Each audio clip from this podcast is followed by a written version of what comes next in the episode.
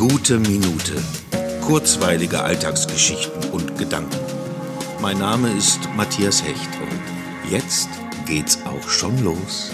Das ist nicht einfach heute, aber das ist ja auch nichts Neues. Der Alltag hält genügend Hürden bereit, die es einem schwer machen, etwas Gutes zu sehen. Deshalb verschwinde ich jetzt aus meinem Kopf und lege mich auf eine riesengroße Wiese mit knallroten Mohnblumen in absoluter Stille, um bei hereinbrechender Nacht den Sternenhimmel beobachten zu können. Wahnsinn, das haben Menschen schon immer gemacht, zu jeder Zeit, seit ihrer Existenz. Wenn ich mir das vorstelle, werde ich zutiefst demütig, und dann ist es wieder da, das für mich richtige Verhältnis zwischen mir als Mensch und der Größe von dem, was mich umgibt, dem Weltall, der Erde und der Geschichte des Lebens auf diesem Planeten. Etwas Beeindruckenderes gibt es nicht.